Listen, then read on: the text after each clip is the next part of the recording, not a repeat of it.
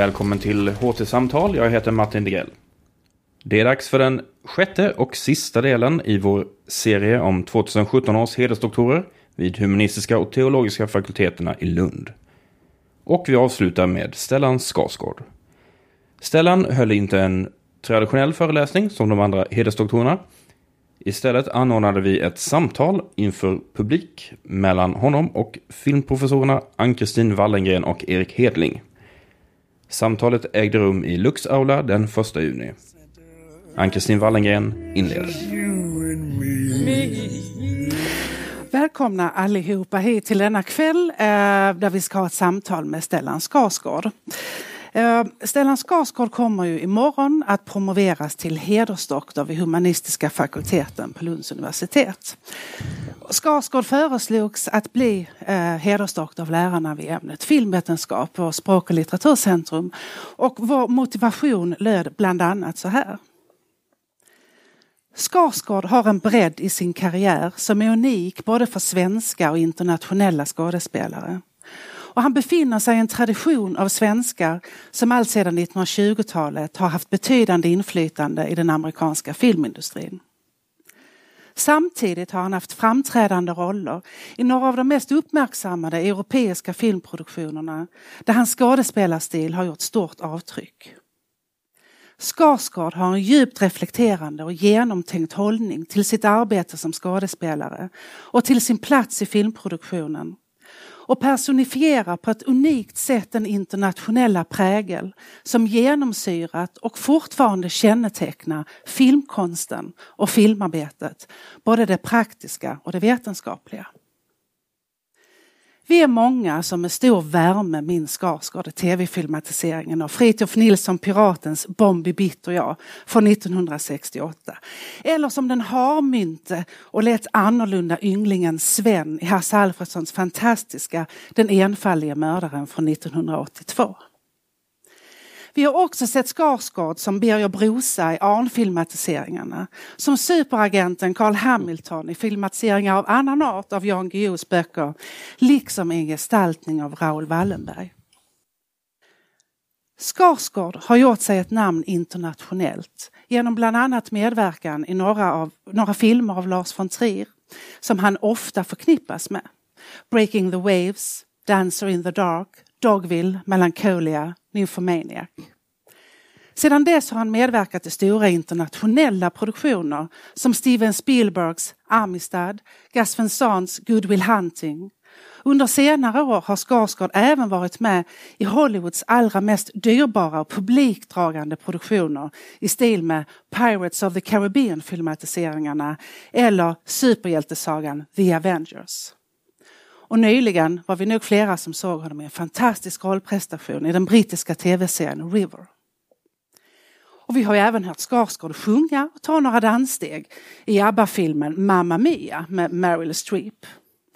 Det verkar inte finnas någon gräns för Skarsgårds mångsidighet och kunnande. Och de filmer jag nämnt här är bara en liten skärva av alla de över hundra produktioner han har medverkat i. Vi är mycket glada att ha privilegiet att välkomna Stellan Skarsgård som hedersdoktor hit till oss. Välkommen Stellan!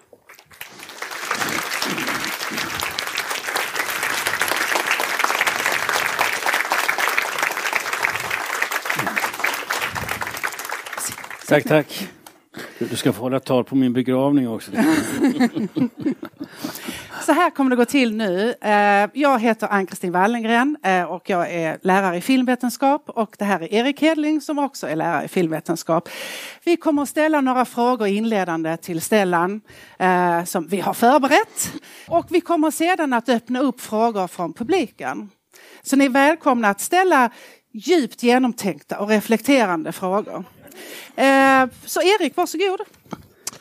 En anknytning som du har till Lunds universitet är ju att du fick ju ditt genombrott som skådespelare i tv-filmatiseringen av eh, eh, Bombi Bitt och jag. Som ju hade författats av Fritjof Nilsson Piraten som tog sin examen här på Lunds universitet och sen skrev en uppmärksammad roman tre terminer om, om sina studieår. Men i Bombi Bitt och jag, det var så du blev skådespelare så att säga. Kan du bara berätta lite grann hur du fick den rollen? Ja, alltså, jag hade ju skådespelat innan dess också, varit på Malmö Stadsteater och sånt där men, men för publiken så var det väl där det började kanske. Mm. Ja, det var min lillebror som såg en annons och så skickade han in en ansökan för sig och mig och jag fick rollen. Så det var ju... jag tror inte han har förlåtit mig än. Men, men det var det första, man skulle, alltså nu pratar jag skånska för du pratar skånska och jag är tvåspråkig alltså. För jag, jag, jag gjorde en provfilm och så gjorde jag den först på, på uppsvenska. Och sen så sa Bengt Lagerqvist, pratar du skånska? Och så gjorde jag den på skånska och då fick jag rollen. Så det var så. Ja, och du talar ju skånska men det, det anmärkningsvärda med att med den tv-serien som är alldeles utmärkt. Jag såg om den nyligen. Det är ju att de andra skådespelarna tar ju med sig sin Dramaten-svenska. Som exempelvis Margareta Krook eller Åke Fridell eller Toivo Pavlo som också är med. Ja men det var ju många som ville att den skulle textas på grund av min skånska. Ja. ja. Och i Norge ville de totalförbjuda den. Det var tusan, det visste jag inte. Ja. För jag svor och rökte. Mm, men det var, det var ju ändå så du blev känd. På, genom att svära och röka ja. ja. Mm. Och dricka bir. Ja, det gjorde jag också. Mm. Vi fortsätter på den här historiska eh, baggen ja. lite grann. Va? Eh, som jag sa i min eh, presentation som du uppenbarligen tyckte var okej. Okay. Jag har fått begravningstal. det var väldigt smickrande. Så så ser ju vi då eh, eh, den här som linjen från eh, svenskarna som eh, kom till Hollywood eh, från 20-talet framåt. Greta Garbo, Ingrid Bergman, Anna Kuhn Nilsson, Lars Hansson och Max von Sydow. Och nu är det ju många andra svenskar mm. naturligtvis. Men, och Vivica Lindfors. Vivica Lindfors, ja. Kanontjej. Betyder det någonting för dig? Denna liksom historiska anknytning till eh, de eh, stjärnor, filmstjärnor, filmaktörer som har funnits i Hollywood tidigare. Är det någonting som, också en eh, liksom följdfråga på det, är det någonting som kan man säga, människor i Hollywood är medvetna om? Liksom, oj, här har vi den svenska filmtraditionen. Jag fick en, en recension en gång där st vår största import sen Greta Garbo stod det och det var ju väldigt smickrande. Men, men eh, amerikanerna har ju en helt annan relation till film och filmhistoria än vad vi har i Sverige. De, de kommer ihåg varenda jävla skådespelare sen, sen Lumières tid egentligen. Uh, så de, de, har ju, de lever ju med det, det är ju en sån stor del av deras kultur på ett helt annat sätt.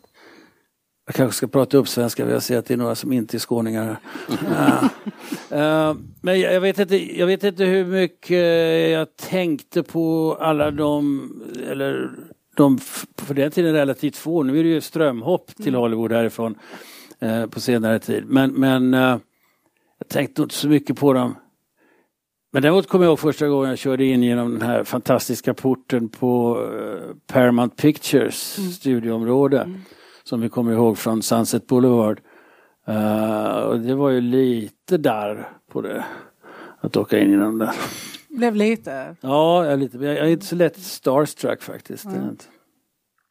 Men är det någonting som finns fortfarande liksom i Hollywood som en diskussion eller så? Eller man tycker att, för Hollywood är ju egentligen inte, ska man säga, amerikanskt. Hollywood har från början varit liksom ett enda europeiskt sammelsurium ja, regissörer, skådespelare, kompositörer. Men finns det något eh, att man diskuterar liksom någonting kring den svenska traditionen i Hollywood? Ja, vad de talar om nu är mer alltså liksom det nya svenska de talar om. De talar okay. liksom, precis som i England där de har uppfunnit det här eh, Nordic Noir som ja. en branding utav allting som kommer från Skandinavien är ju Nordic Noir och det säljer väldigt bra.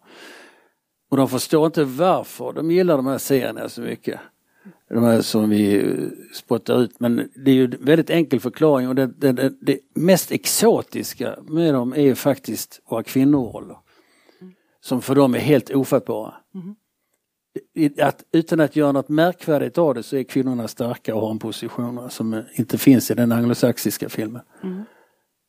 Man behöver inte gå så långt som i, i eh, uh, Girl with Dragon Tattoo. Jag menar, Lisbeth Salander är ett extremexempel får man ju säga men men det, det, det är de, de attityderna som känns exotiska och ändå samtidigt väldigt moderna. Men man pratar inte mycket om, om de, alltså, det, jag tror att det är fler gemene man, utav gemene man i Amerika som vet vem Greta Garbo är eller var än vad det är i Sverige per mm. capita. Alltså. Varför blev du så tyst? Därför att jag, jag tänker, jag tänker ja. långsamt. Ja. Mm. Men jag, jag, jag, kan tänka vidare så kan Erik Ja, eh, om vi går tillbaka igen så efter Bombi Bitt så hade du en del, en del roller i svenska filmer. Jag minns den här som heter Anita med Kristina Lindberg. Det var inte min första. Det var ju Nej, men det var Strandhugg i somras som var ännu värre. Ja, men ja, ett, en utav dem. Men du började också, du kom ju också att eh, tillhöra den fasta ensemblen på Dramaten. Och det gjorde du i väldigt många år, ända fram till slutet av 80-talet. Vad jag själv sett där är faktiskt, du var med i Bulgakovs Mästaren och Margarita. Mm. Eh, minns jag. Vad tycker du att du har tagit med dig eh, från teatern, din erfarenhet som teaterskådespelare in i filmen? Det, det, det, är två helt olika konstformer, nu pratar jag uppsvenska igen. Mm. Det är ingen ordning. Men jag sa, sa tidigare att om ni har sett filmen Zelig med eh, med uh, Woody Allen, Woody Allen uh, så förstår ni vem jag är. Så att när de pratar skånska då blir jag skåning. Och så pratar någon uppsvenska så blir jag uppsvensk.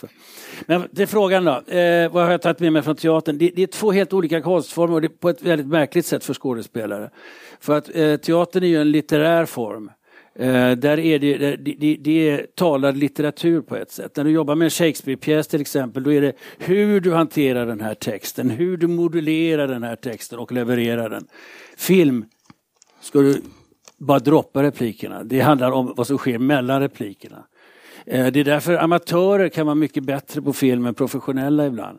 Det kan de aldrig vara på scen. Eh, så att vad, vad jag, jag har ägnat mitt filmliv åt att försöka bli amatör igen. På något sätt. Eh, sen tar jag med mig lite av mina kunskaper från teatern om hur ens, man ska, liksom ska få dramaturgin i en scen att fungera och hur eh, tankeverksamheten under ska fungera. Men, men jag har inte i spelögonblicket så har jag inte så mycket hjälp av min teatererfarenhet. Mm. Ska jag säga det igen? Nej, det, det, nej, det var ett svar som, som, ja. som dög ut. Men eh, om man hakar i det då med, med filmskådespeleri. Eh, som, vi, har, vi, vi har träffat studenterna innan därför så liksom lite grann så hakar vi i diskussion vi precis har haft också. Men du, du sa ju tidigare i samtalet med studenterna att du tycker att du försöker utvecklas hela tiden som skådespelare. Vad jag undrar det är, liksom, i den nya digitaliseringen, där kan man ju i princip stå framför en blå skärm du kan stå och spela mot någon annan som inte är i rummet. Men du står alldeles ensam. Eh, vad jag undrar är, hur ofta händer detta egentligen? Hur ofta händer det att ni inte spelar mot varandra på riktigt längre utan att ni spelar mot blåa skärmar och att ni sen digitaliserar samman? Ja, det, det, är väldigt sällan. Gör det Star Wars så är det väldigt mycket mer sånt. Va? Men jag har inte gjort så mycket så uh, hårt digitaliserade filmer som Star Wars även om jag har gjort en del blockbuster. Men jag har faktiskt spelat mot Robert Downey Jr och han var en tennisboll på en pinne.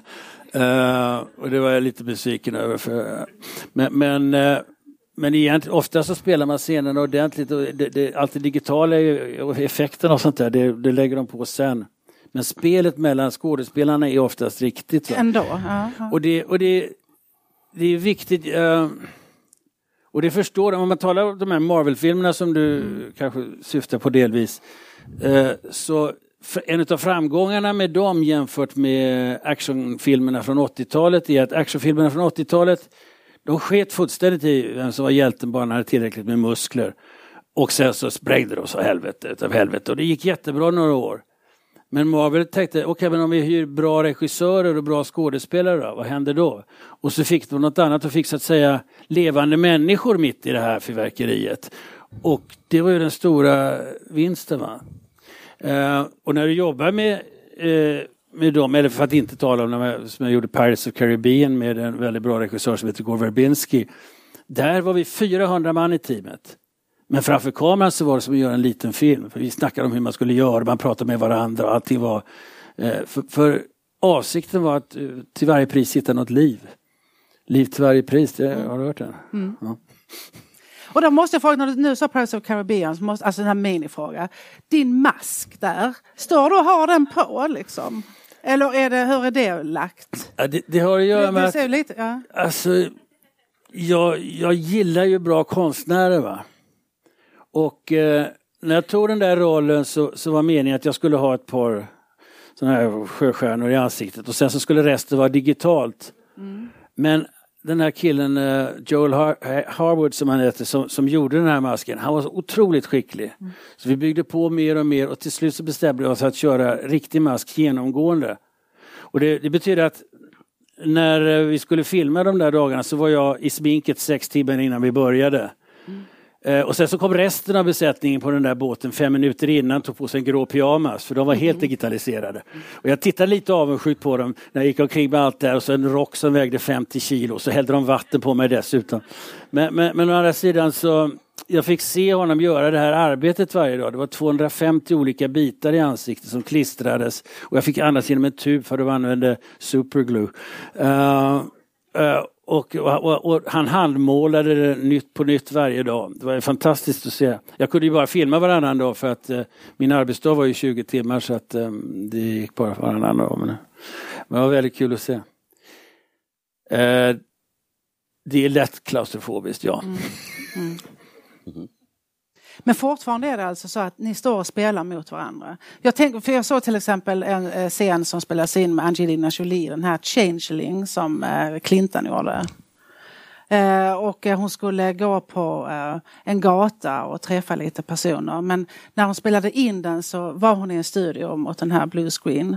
Eh, och fanns inte alls på en gata. Och det, alltså man blev, vi vet ju att det går till som en filmen är ju en, vad ska man säga, en magisk förvandling. Det händer ju någonting helt annat i digitaliseringen och i, i redigeringen. Men samtidigt så blir man på något sätt lite besviken när man får veta, eh, som, eller hur, som, eh, som åskådare, hur det är bakom då. För att man vill ju att ni ska spela mot varandra, att ni ska finnas där på gatan, att ni ska gå och höra de tutande bilarna. Men, det, men det, det är alltså, problemet är ju inte om det är gata eller hus och sådär. Det, det är bara dekoren. Och det, från teatern är man ju van vid att stå på scen och låtsas att allting finns runt omkring en. Och har du gjort eh, Dogville till exempel så vet du också att det, det går att göra utan att ha väggar och hus och sånt där. Men det som är avgörande är motspelaren. För, för mig är det helt avgörande eftersom jag tar allt som kommer ur mig kommer ur mig på grund av vad motspelaren gör. Va? Eh, så det, det, det finns en del stjärnor som när bilden inte är på dem utan är på den andra inte vill vara bakom kameran och spela emot. Och då blir jag rasande. va. Eh, för jag, jag spelar inte mot ett jävla kryss på matchboxen eller en pinne. Utan f- f- det, det, det är därifrån jag tar allting. Va? Så då får de masa sig in igen. Men, men det, det, det som avgör är, och, och, som är för mig intressant är, är vad som sker mellan människorna. Om, om det sen är eh, Kölnerdomen bakom mig eller eh, Södra Latin spelar inte så stor roll. Ja, du har under din karriär eh, spelat ett antal historiska gestalter. Jag tänker på den tyske dirigenten Wilhelm Furtwängler. Du har spelat Werner von Heidenstam. Du har spelat den danske målaren Peder Severin Kröyer. Och du har spelat Raoul Wallenberg. Det, det faktum att de här personerna är ju kända för en del av publiken. Innebär det några särskilda förberedelser eller är det något speciellt att spela en, en verklig person på det sättet?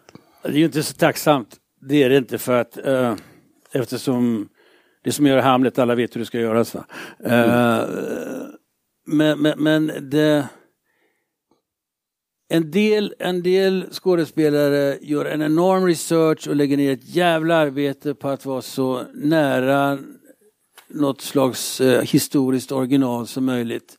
Och jag är inte den typen skådespelare, jag, eftersom jag jag avskyr biografiska filmer när de är liksom skollärarbiografiska. Det vill säga, sen gjorde han det och sen så gick det och sen så hände det och sen ska ni veta hände det. Uh, utan ju- jag tror att de enda bra biografiska filmerna som har gjorts är till exempel som Wallenberg där du tar du tar ett utsnitt ur en människas liv och gör en väldigt personlig, förhoppningsvis poetisk beskrivning av detta. Eh, för att alla bra filmer är personliga från regissörens sida och är subjektiva. Och du kan, inte, du kan inte ge ett rättvisande porträtt. Jag vet att när jag hade gjort Wallenberg så, så Nina Wallenberg, systern, eh, tyckte att jag hade gjort Wallenberg för svag. Och det var själva idén. Inte svag, men han var inte en traditionell hjältefigur. Han var en man som i, i, den versionen som vi hade, vilket delvis stämmer överens med verkligheten, en man som inte hade hittat sin plats i världen. Han importerade delikatesser från brinnande krigseuropa. Eh, och så plötsligt hittar han den punkten i sitt liv där han kan komma till sin fulla rätt. Och det är eh, i Budapest under slutet av kriget. Och då brinner han till. Va? Eh, men jag tror att Nina hade velat se något mer glamoröst. Det fick hon inte. Eh, men det, det, är inte en lögn av Wallenberg, det är en sanning och den är subjektiv. Nu, men nu har jag tyvärr gjort, spelar Bergelin i en film om Borg och McEnroe. Ja, just det. Mm. Eh, med lite sparkamning. Ja. Mm. Eh, och han är ju gudskelov också död. Eh, men hans änka lever och det oroar mig. Så att jag tror att jag snart måste innan premiären äh, söka upp henne och be om ursäkt på något sätt. För att, eller hon kanske blir glad och kanske bara önskar att han skulle ha varit sån. Mm. man vet inte. Men, det, men det, är, det, är, svårt när man, eh, när man hanterar eh, personer, personer som vilka folk har en klar uppfattning om. Men vad jag, vad jag däremot inte gillar, jag gillar att man tar sig så att säga poetiska friheter, men vad jag inte gillar är när det är eh, ren historieförfalskning, när det är förfalskning av historiska förlopp. För att, för att vi, vår historia är någonting som vi måste hålla ett jävla öga på och vara jävligt noga med. Det är därför man blir så upprörd över många av de här andra världskrigsfilmerna där nazisterna används bara som, som en stämpel, evil. Och eh, alla nazister, är, om du är lat och ska visa att någon är dum, då skriver du bara att ja, men han är nazist. Va? Och då är jag jättestygg och då är det klart. Va? Eh, och eh, är han inte nazist, då är han jättesnäll till exempel. Eller norsk. Eh, eh så, så, så, att de där historieförfalskningarna ska man vara försiktig med. Att man måste, i allt man gör när man handskas med verkligheten så, så bör man söka efter att komplicera den snarare än förenkla den och eh, eh, nyansera den. Precis som journalister bör göra. Vilket inte alltid sker. Jag tänkte svänga helt här. Jag vet att det är så här nämligen, Erik är ju en, eh, en gedigen Bergmanforskare. Jag vet att han sitter och vill hemskt gärna ställa en Bergmanfråga. Det får du nu Erik. Ja, eh, ja det vill jag hemskt gärna. Eh, du har ju, du har ju varit med i två Bergman-produktioner. Dels Molières Hustruskolan och dess ett drömspel. Eh, och sen har jag läst vad du sagt i intervjuer eh, om Bergman. Men jag vill ändå fråga dig, hur var ditt... För han är ändå centralgestalten i svensk film och teaterliv under 1900-talet. Ja, åtminstone på Filminstitutet. Ja. Eller film, Filmhistoriska ja. institutionen. Ja. Eh, jo, du, du, lilla putte, du ska du höra. Förstår eh, det där var, jag vet inte om det var så jä, jä, jävla bra fråga. Eh, eh hans, hans konstnärskap är ju fantastiskt. Eh, jag tyckte ju inte om honom som människa. Eh, men det var väl inte så många som gjorde. Eh, och, eh, och, eh, och den skräck han spred omkring sig och rädsla och hysteri och allting var ju förfärlig. Va? Eh, men det, det ska inte kasta någon skugga på hans verk i och för sig. Eh, men min personliga relation till honom var inte så, så bra. Jag hade ju väldigt kul när jag jobbade med honom för att han, han var ju väldigt begåvad och bra. Jag vet inte vad jag ska säga nu för att alltså jag har sagt så mycket om honom som jag inte vill. Så jag kan, de, de ringer mig och vill att jag ska snacka skit om honom hela tiden men jag orkar inte hålla på med det. Nej, men, eh, han är, man kan säga att det var, det var, det var en intressant konflikt mellan två, två skolor eh, i början av 60-talet när Bo Widerberg som filmkritiker började angripa Bergman och vad han kallar för den här borgerliga eh, kokongen som han sitter i.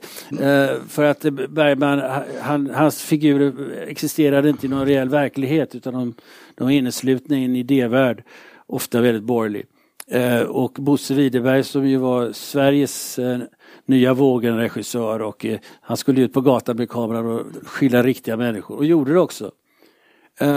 och vad, vad jag tycker är en stor skillnad om man tittar på på spelet i en Bergman-film eller en Widerberg-film så i Bergman-filmen så ser du fantastiska soloprestationer som pratar med varandra, eller ser ut som de pratar med varandra fast de egentligen inte gör det. Det är lite som att prata med en blåskärma. Eh, men de är väldigt väl utmänslade så det är, det är fantastiska monologer på monologer. Men det, det är aldrig någon riktig... Eh, de, de möts aldrig riktigt. Medan Widerberg, han sket i vad du gjorde så länge du talade med din medspelare. För honom så var det som var viktigt var allt det som förtätade luften mellan karaktärerna. Det som gjorde att, att det blev ett riktigt samtal. Va? Och han var beredd att offra allt för, det, för att uppnå den, den filmiska sanningen. Eh, och ja, det är ju inget är ju rätt eller fel här utan det, det är en väldigt stiliserad form av konst och en väldigt jordnära och mer blodfull form av konst. Ja, jag vet vi inte om jag sa rätt. Där, men... får det, är nästan väl godkänt. Ja. Eh, vi ska snart släppa in publik. Jag, jag vill bara ställa den här frågan först. Eh, vi pratade lite grann innan du och jag idag om, om du tittar på dina egna filmer och dina egna produktioner. Och jag undrar, när du spelar in en film eh, och du sen tittar på den, det, känner du igen filmen från när ni har spelat in den? Alltså de scener du upplever då och de känslor du upplever då och den berättelse du upplever då tills när du verkligen tittar på filmen. Tycker du att det är samma film eller är det någonting, blir det någonting annat? Ja det beror ju lite på hur de har klippt den. Men, men, eh, för de kan ju göra vad fan som helst med det. Men, men, men alltså jag, numera så vet jag ju precis vad som går in i kameran. Jag vet vad de har för lins, jag vet hur mycket som, som hamnar där. Uh, när i, I början så, vi, så, så så vill jag gärna gå och titta på dagstagningar och se vad som hände och hur det var gjort och så vidare. Det, det, det gör jag inte längre och, och jag tycker också det är värre och värre att se mig själv. Uh, jag håller på att förfalla och åldras och jag är inte Men, men, men, men det, det, det, är liksom uh, Jag tycker ju inte det är kul att se mig själv när jag ser en film och jag själv är med i den då började jag bara sitta, nej det där kunde jag ha gjort bättre. Och varför gjorde jag det valet? Och, mm, så att då liksom hela filmen blir förstörd så jag kan inte bli berörd av den. Så, så jag, det är många filmer som jag har gjort som jag inte har sett. Men eh, jag tyckte det var kul att se eh, femtimmarsversionen av Nymphomaniac. För då hann jag glömma bort mig. Mm. Och det var lite som, som eh, det fantastiska med den här 50-timmarsversionen är att det är som en eh, tjock jäkla 1800-talsroman. Va? Till slut så bryr man sig inte om hur det ska gå eller vad som ska hända utan man vill bara vara. Onkel Lars berättar en historia och man vill vara i det universumet i ett par timmar till. Va? Det här tyckte jag var mycket märkligt. Det, det är väldigt sällan det händer på bio. Mm. Är ni beredda på lite publikfrågor? Varsågod. Som vi alla vet fick Ruben Östlund Guldpalmen i Cannes för några dagar sedan. Eh, trots det eh, skulle jag vilja fråga dig vad du tycker om tillståndet i svensk film just nu. Görs det några bra svenska filmer? Om jag får provocera lite skulle jag kunna fråga Har det gjorts någon bra svensk film sedan Ruben Östlunds förra? Jag vet jag, jag, tyvärr så har jag inte sett allt som har gjorts och så jag kan inte yttra mig om det men jag har sett jag har sett några bra så det, det har ju varit lite problematiskt de senaste åren eftersom eh, klimatet både i Danmark och Norge har varit vitalare. Men med det så tror jag att, att man eh, definitivt har gjort sig av med den här våta filten som var Bergmans arv eh, nu. Och eh, han skapade en väldigt problematisk situation där alla skulle vara autörer. De skulle skriva regissera och kunna allting själva. Och de skulle vara konstnärer och de skulle vara, det skulle vara så jävla märkvärdigt medan man i Danmark hade en mycket mer respektlös attityd. Och inte minst genom det mer eller mindre kollektiv som skapades kring Centropa ute i den nya filmparken där där alla bolag jobbade med varandra, tittade på varandras material och delade på saker. I Sverige var det fortfarande eh, ganska nyligen så att man hemlighöll sitt mästerverk. Men det är, det är underbart att, att han har vunnit det. Det, han har, det är ingen svensk regissör som har vunnit sedan Alf Sjöberg med Fröken Julie. Han vann väl också för hets tror jag, en gång i tiden. Det var 49 och 51 eller 52. Men vann inte eh, Bo Widerberg Nej, Nej, det är Alf inte, inte, Var inte, inte, inte Guldpalm. Inte Guldpalm. Inte guld- nej. Nej, han, han, var ju, han var ju där hela tiden. Ända till slutet, ända tills katastrofen. Han var ju lätt manodepressiv. Ja, lätt var väl att ta i. Men han var manodepressiv. Men han, och, och, och så, och, jag kommer, vi skulle, första gången jag skulle jobba med, med honom var på Ormens väg på Hälleberget. Och, det var, och vi alla var så entusiastiska och vi skulle börja. Det var jag och Pernilla August som väl hette Wallgren då eller något annat namn. Eh, och eh, Reine Brynolfsson och det var, det var ett, ett bra gäng och så skulle vi börja filma i en studio i Stockholm. Och så kom vi dit första dagen och ingen Bosse där. Vad är han? då? Det var ingen som visste. Så ringer de hem till honom. Han kan inte komma. Vadå för? Prestationsångest. Ja, så, så då, och då åker alla skådespelarna hem till Bosse och, och, då ligger han i sängen där i, i villan på Essingen. Och vi går upp, sätter oss på sängkanten där. Kom nu Bosse för fan. Ja, jag har sån jävla prestationsångest. Alltså, det går inte, det går inte. och då, och då tröstar vi honom. Jag, men kom för fan, vi vi vill inte göra någonting idag. Vi kan väl gå dit och leka lite. Va? Ja, jag vet inte. Ja, så kom han med till slut. Va? Och sen så tar det liksom bara ett par timmar. Nu jävlar, nu gör vi så här förstår du. Och så var det full krydda på honom igen. Ja. Var det svar på din fråga? Jag, jag, jag han glömma frågan. Vad sa du? Alltså du har ju inte kommit med några tips om svenska filmer från de senaste åren. Nej, det har jag inte. Det har jag inte. Men, jag, men sen så glömmer jag titlarna också, även om jag tycker om dem. Så jag, jag, är, jag är den sämsta du kan gå till för att få dem. Jo, jag undrar, för du har ju varit skådespelare så länge. För mig har du varit skådespelare länge. Och då tänker jag hur du liksom, alltså känner du liksom samma passion för liksom att skådespela? Men jag kan tänka mig att när du liksom började att liksom vara så här, wow, nu ska jag in i filmen och nu ska jag spela i, vad nu kan vara. Men liksom, kan du känna, eller känner du mer att det blir liksom lite slentrian kanske, att ja, ah, det får jag väl spela i den här Marvel-filmen då, eller liksom, ja. Ja, det är en bra fråga. Men, men, men alltså, om jag inte tyckte det var kul så skulle jag nog sluta för det är för jobbigt. Eh, Även om det jämfört med vanligt arbe- riktigt arbete kanske verkar lättare ibland så kan det vara jävligt jobbigt. Och det är nära på frestande och man är rädd hela tiden och ångest och skit och sen så jobbar man 15-17 timmar om dagen. Men, men, men om jag inte tyckte det var kul skulle jag inte göra det längre. Då skulle jag försöka hitta något annat sätt att försörja mig på. Men jag tycker det är kul. Och varför tycker jag det är kul? då? Jo, jag, eh, av samma skäl som jag tyckte det var kul när jag var 20 år. Det roliga är för mig processen. Det, det, det är inte att vara skådespelare utan det är processen att arbeta med andra människor och när man arbetar med andra skådespelare som gör saker som gör att du gör andra saker än vad du hade tänkt dig. Och det, det, det, det är alltså en bra filminspelning är en ohyggligt kreativ process. Det är inte det att regissören har en idé och sen så går skådespelarna dit och fyller i de numrerade färgerna. Va? Och, det, och, och ständigt överraskande. Så jag, jag tycker, jag trivs väldigt bra på ett sätt. Och ibland så bryr jag mig, är jag inte så intresserad av vad som händer med filmen efteråt, om, om någon går och ser den eller om den blir bra eller så vidare. Själva processen är så kul tycker jag. Uh, och sen, men sen har jag också sett till att jag har haft en varierad diet. Jag har ju alltid eh, sett till att efter en liten eh, mörk eh, liten independent-film i någon håla någonstans, skitkallt och jävligt så, så har jag sett till att jag fått åka till Hollywood lite och så ligga vi på en solstol och bara jobba lite lättare. Eh, plus att rollerna hela tiden, jag har sett till att jag har olika roller. Det är, inte, det är ju nästan inte två gubbar som är likadana utav de jag har gjort.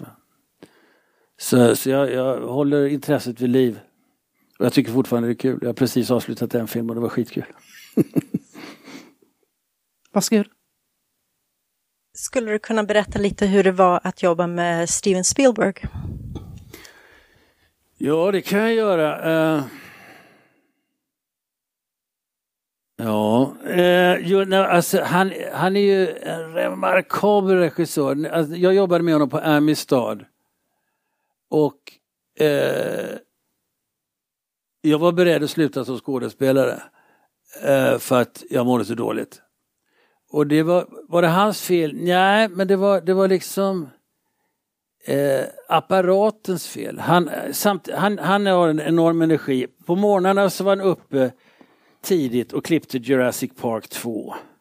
Sen, sen så eh, filmade han i 12 timmar och sen så klippte han den filmen vi höll på att filma på kvällarna.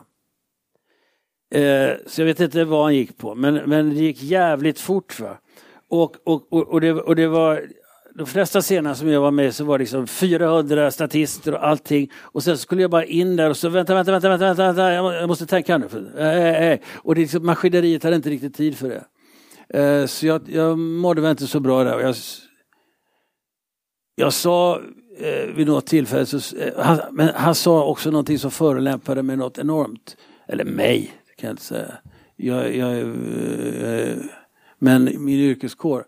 alltså, I don't know what your problem is. All I ask of you is that you know your lines. Och eh, det tog jag inte som en personlig förolämpning eh, men som en liksom, förolämpning mot min yrkeskår.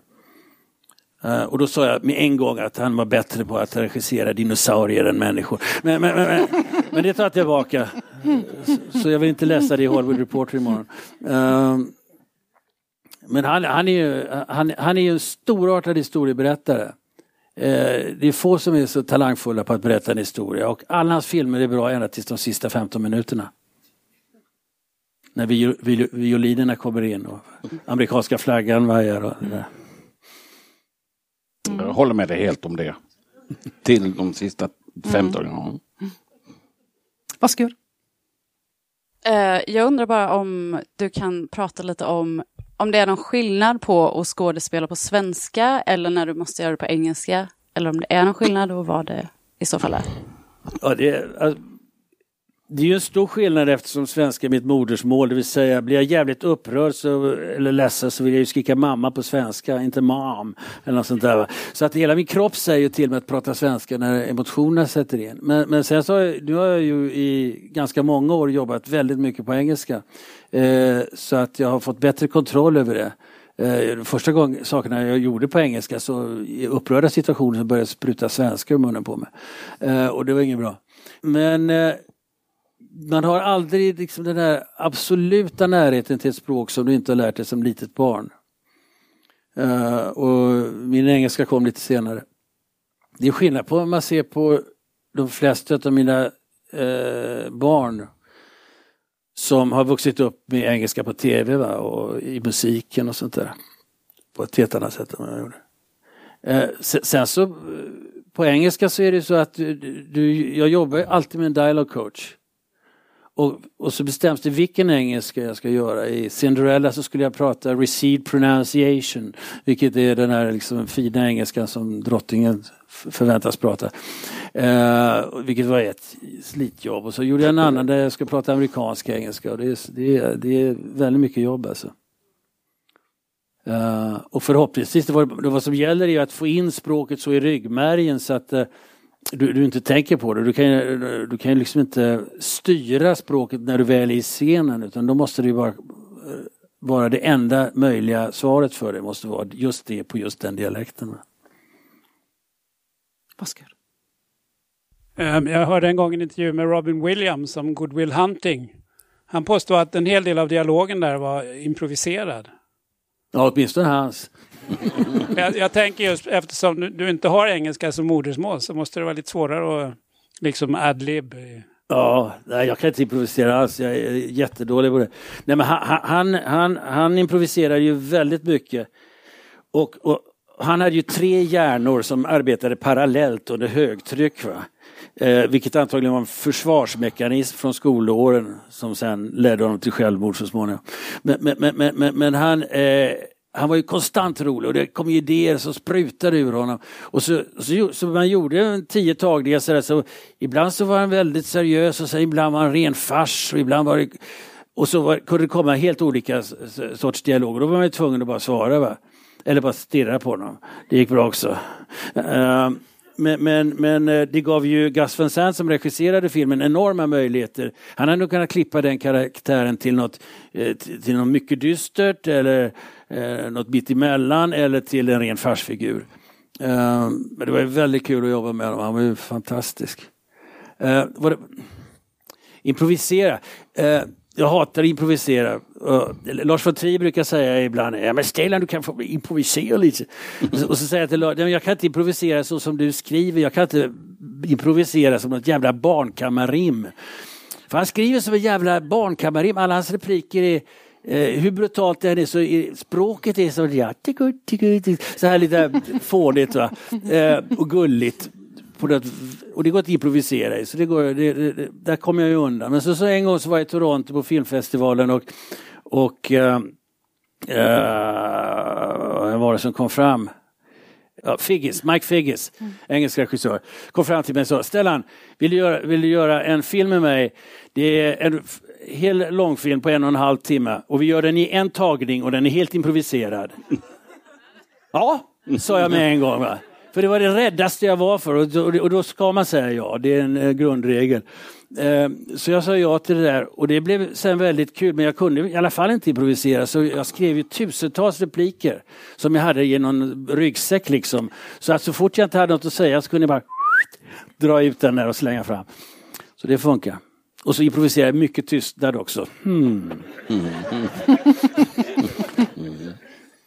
Jag måste fråga på tal om skådespelarkonst. Alltså, eh, Tv-serier har ju vuxit fram väldigt mycket. Eh, du spelade nu i River som är, vad är den, sju avsnitt, åtta sex avsnitt, timmar. sex avsnitt och sånt. Eh, och många vill ju möjligen lite förenklat likna tv-serier vid en roman medan filmen mer är en slags novell. Eh, och att man har tid till att berätta, fördjupa berättelsen och komma in mer på sidospår. Så, är det någonting som du tycker förändrar ditt sätt att gå in i en roll, att ha en hel tv-serie liksom att spela på? Eller är det ingen skillnad nu när du hade River till exempel då? Blev det, var det hade du, tyckte du upplevde att du hade mer tid att gå in i denna roll och förändra eller utveckla den? Eller så? Jag tyckte egentligen att jag hade mindre tid för att vi gjorde ju vi gjorde då sex timmar på fem månader. Uh, och, och det kom massa manussidor hela tiden, nya manus. och vi hade ju liksom inte slut, slutet klart när vi började, började filma så att det var ju helvetes mycket pluggande på, på eh, helgerna. Uh, det förändrar berättandet, ja det gör det. Vad, vad som har hänt är ju att, eh, så att säga, bildberättandet, när det var hänvisat till filmen, då hade du de här högbudgetfilmerna och sen så hade du alla de här mellanbudgetfilmerna som var mellan, låt oss säga 50 miljoner dollar ner till 10 miljoner dollar. Och där var ju alla som, vad de säger i Amerika, character driven films, alltså de där, som handlade om människor. Eh, de bästa skådespelarna, de bästa författarna och de bästa regissörerna. Och sen så hade du de små independent-filmerna. Nu är hela det här mellanskiktet borta. Det görs inga filmer med de budgeterna för det, eftersom distributionssystemet har helt anpassats efter eh, popcornsäljarna. Eh, och eh, och de, de går ut så att de går ut på 4 000 biografer samtidigt i USA. Och de har en miljon dollar bara i, i publicitetspengar. Så att de suger upp, på tre veckor så tar de tillbaka vad de har kostat ungefär. Och, det, och det, det, det, är en maskin där det inte passar för små filmer som kommer in och sen sakta växer. Gudfadern hade inte haft en chans idag. Gudfadern gick upp på 100 biografer och växte sen långsamt på grund av att folk talade om den. Och eh, filmer kunde få fotfäste på ett annat sätt, det går inte idag. Så därför blir det antingen de här stora som dammsuger marknaden eller också blir det de små som kanske hittar en liten arthouse-biograf någonstans och går på festivaler. Va? Och alla de begåvade regissörer och eh, författare och, och skådespelare som sysslade med hela det här mellanskiktet, de är nu i tv. Och det har ju gjort något väldigt bra för det har gjort att tv har förändrats. För tv-serier när jag började filma i USA så hade gjorde, jobb, jobbade du med tv så fanns det inte en chans att du skulle få en filmroll. Det var vattentäta skott och tv ansågs som skit. Va? Och tv-serierna var ju fabriksmässigt framställda och en del är fortfarande. Eh, efter väldigt dumma principer. Eh, men nu har de ju börjat anpassa sig till det nya inflödet av bra material och börjat anpassa längden efter det hela. Och för för oss historieberättare så är det ju bra på ett sätt att man inte är bunden till formatet en och en halv till två timmar. Utan är historien längre så kan den få vara det. Och du kan anpassa precis som när du skriver en roman eh, formatet efter historien. Så länge det finns pengar. Jag tror att eh, tv-serien River, alltså det, var det som eh, eh, gör den, så, gör den så gripande är ju att du gör ett så väldigt mänskligt porträtt utav den här personen. Och det är ett utav dina adelsmärken som skådespelare. Det här att du varken är en särskilt good guy eller en särskilt bad guy. Utan det är just den här mänskligheten som ligger en fas på. Men i några fall så spelar du en väldigt fördjupad ondska i några roller. Och jag tänker på dels Martin Wanger i The Girl with Dragon Tattoo. Och på Chuck i Dogville. Nej, jag håller inte med. Martin Wange, ja, det, är- det är en psykopat. Ja. Det är en psykopat. eh, eh, men, men det är en människa med ett handikapp kan man ju säga. Du ska inte snacka skit om handikappade här alltså. Och hans handikapp var ju fatalt för omgivningen också. Eh, men, inte ren ondska men total avkänsla av empati. Och, och, och, och det, det är en, en hemsk defekt.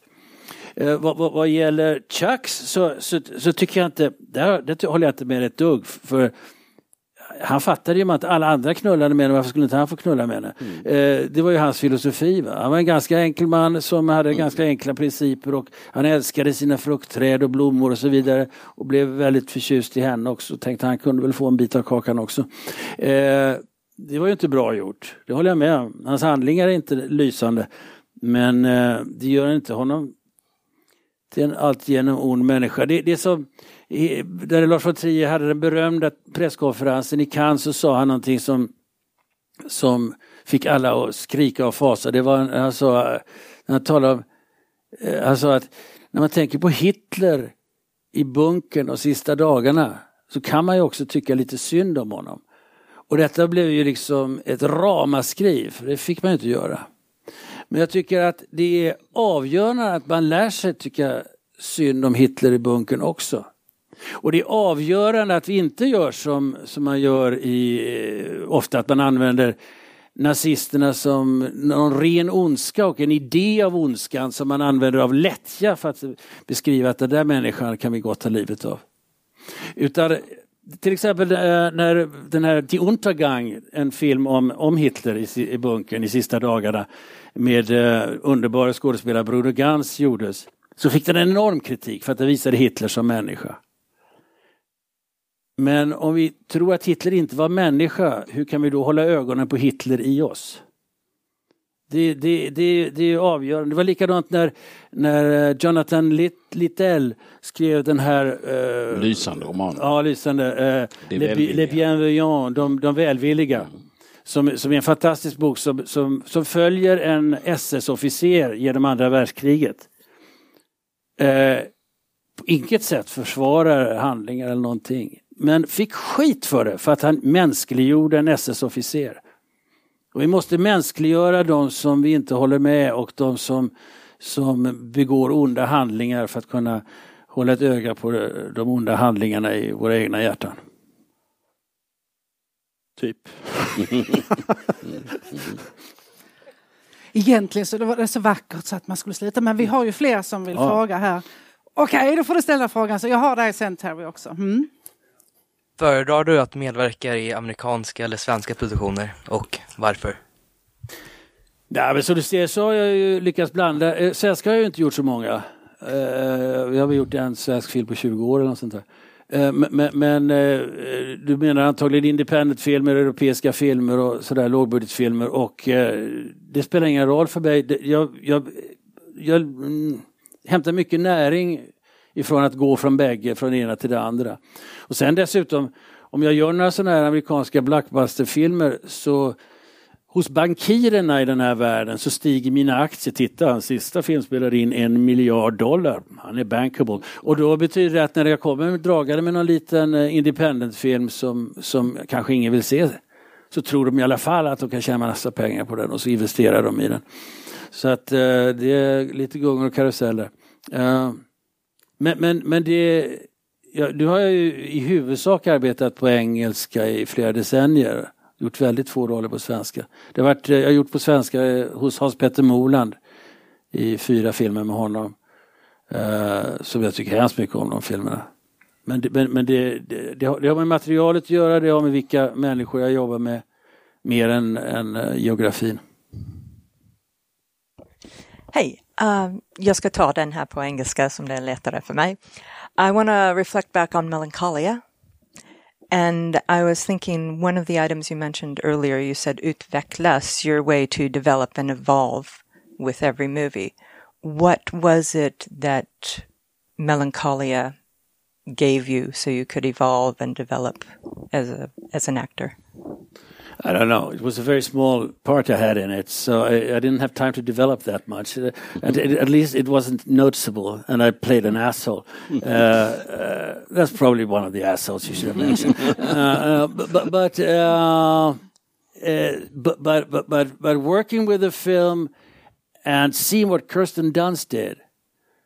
I, I, it made me think of a lot of things, and, and it's it's amazing what she does in that film because there's in her lines there's no descrip- description of her her uh, depression or anything or how she feels it all happens in her eyes and you see in her eyes you see the depression build up in his in her eyes it, it's uh, it's one of the best female performances I've ever seen and of course better than most male Och där fick vi ju lite exempel på selig, för nu bytte du till engelska också. Ja. ja.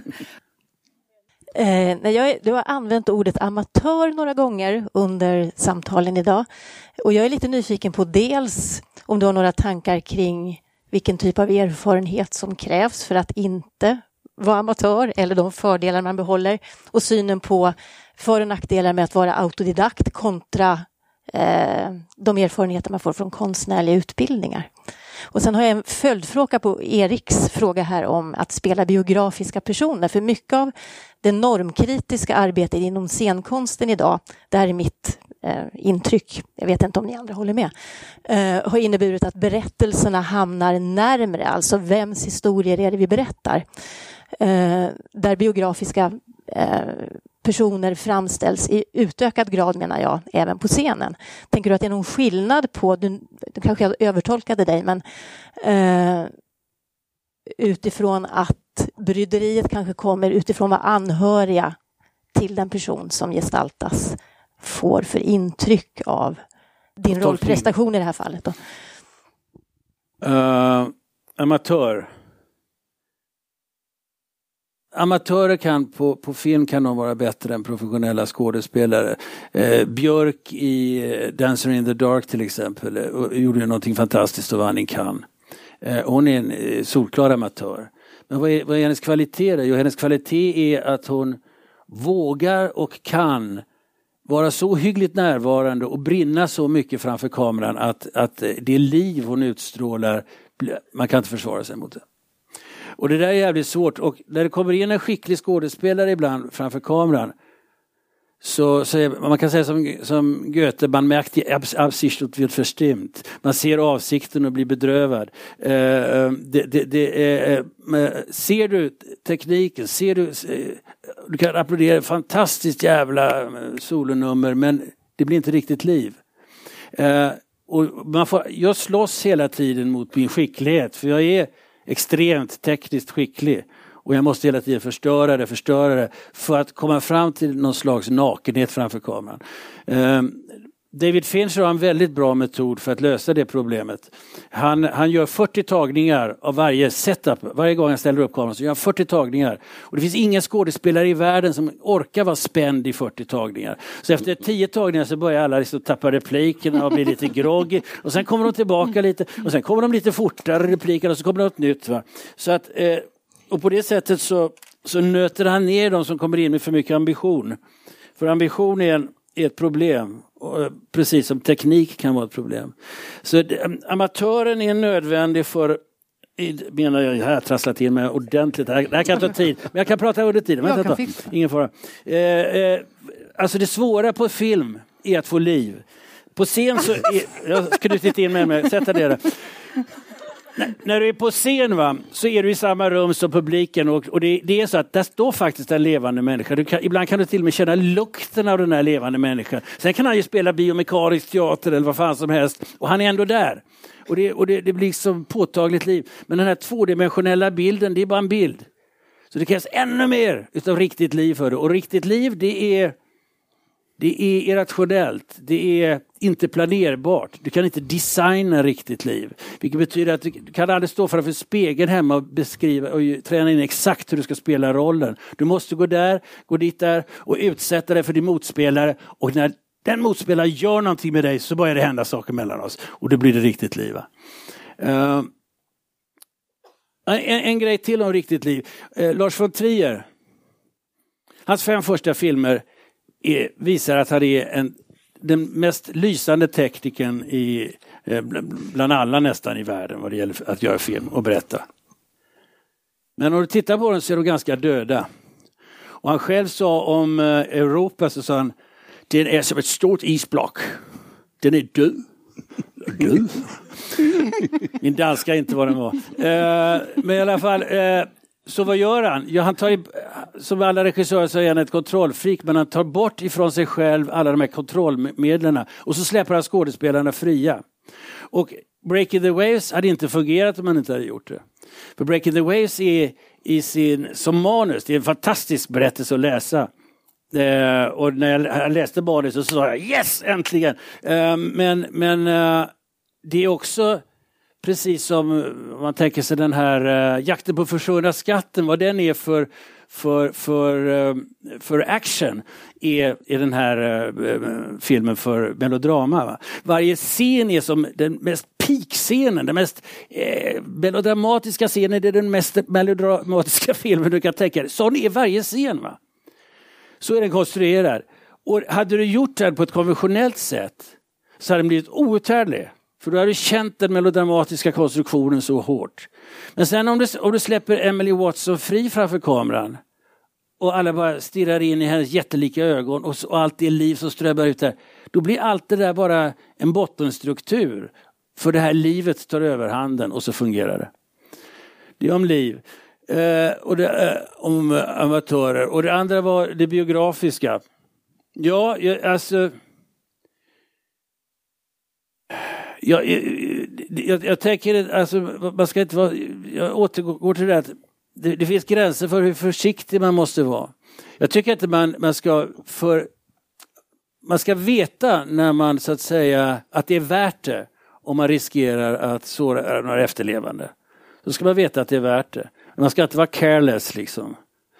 Men, men, men jag återgår till det här med att förfalska historien. Jag tycker till exempel den här Selma-filmen eh, där Lyndon Baines Johnson, presidenten, den president som faktiskt eh, genomförde eh, medborgarrättslagarna i USA, får, får klä skott lite väl mycket, kan komma nära en historieförfalskning.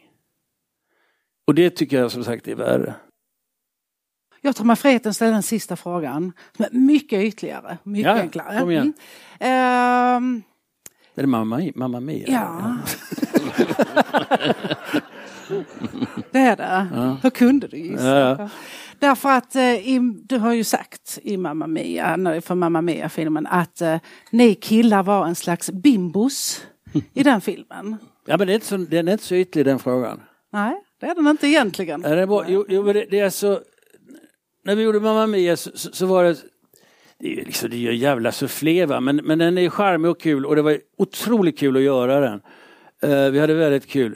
Men man insåg ju ganska snabbt, för jag, det är en film som är gjord av, skriven av en kvinna, regisserad av en kvinna, designad av en kvinna, huvudrollerna är kvinnor. Och så är det tre bimbos. En som är någon actionfilmshjälte, en som är en uh, eh, vad heter det, Heaving Bussum-hjälte och, och, och, en som är någon indiefilmshjälte. Och de här tre eh, ska då liksom eh, Ingen jävel bryr sig om deras psykologi, ingen bryr sig om vad de känner. Och jag frågar, de bara tittade på mig när jag började dra upp de sakerna. Alla tjejerna vände sig till, what? Psychology? och, och, och, då förstod jag med en gång precis hur tjejer ofta känner sig i helt manliga projekt. Va? Eh, och det var ju en nyttig lärdom. Men det visar också att det inte är så stor skillnad på könen hur de behandlar varandra. Mm. Med det tycker jag att vi tackar Stellan Skarsgård för den här eh, stunden och eh, än en gång välkommen som hedersdoktor. Tack. Och, oj, jag skulle ju ge dig, titta här, det är någon historiebok. Oh, tack, tack, tack. och sen var det väl också här, Martin, det, ja. jag glömmer ju vad jag har blivit tillsagd. Mm. Wow! Oj, oj, oj. Varsågod. Och ett sånt där bra block också. Ja. Okej. Tack så hemskt mycket, vad roligt att träffa er.